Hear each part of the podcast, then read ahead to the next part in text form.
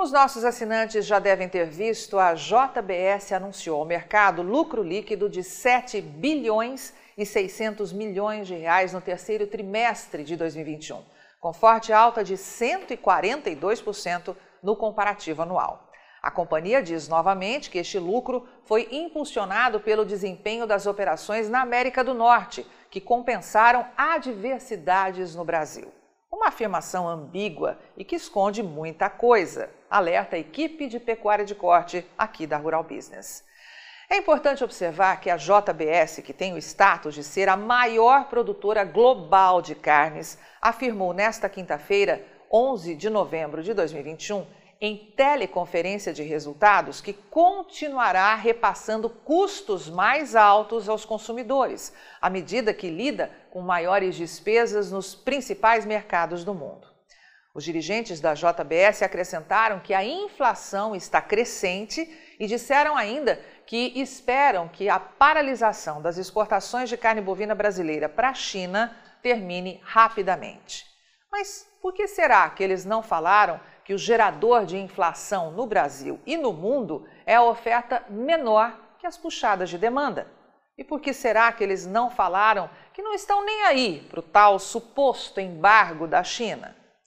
Por que será que eles não mostraram que os frigoríficos exportadores de carne bovina in natura e processada aqui do Brasil estão vendendo um pouco menos, como demonstrado por este gráfico? Uma leve retração de três vírgula dois por cento na comparação anual, passando de um vírgula sessenta e cinco milhão de toneladas em dois mil e vinte para um vírgula cinquenta e nove milhão de toneladas agora em dois mil e vinte e um, mas que ao mesmo tempo estão faturando como nunca com as vendas externas.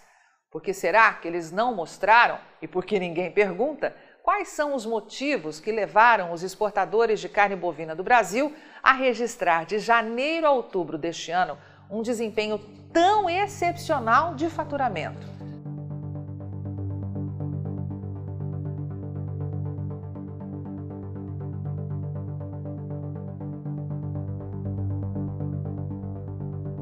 Saindo da marca de pouco mais de trinta e cinco bilhões de reais no ano passado, para bater em quase quarenta e três bilhões de reais no intervalo de dez meses de dois mil e vinte e um, o que revela um avanço de praticamente vinte e um por cento em um ano.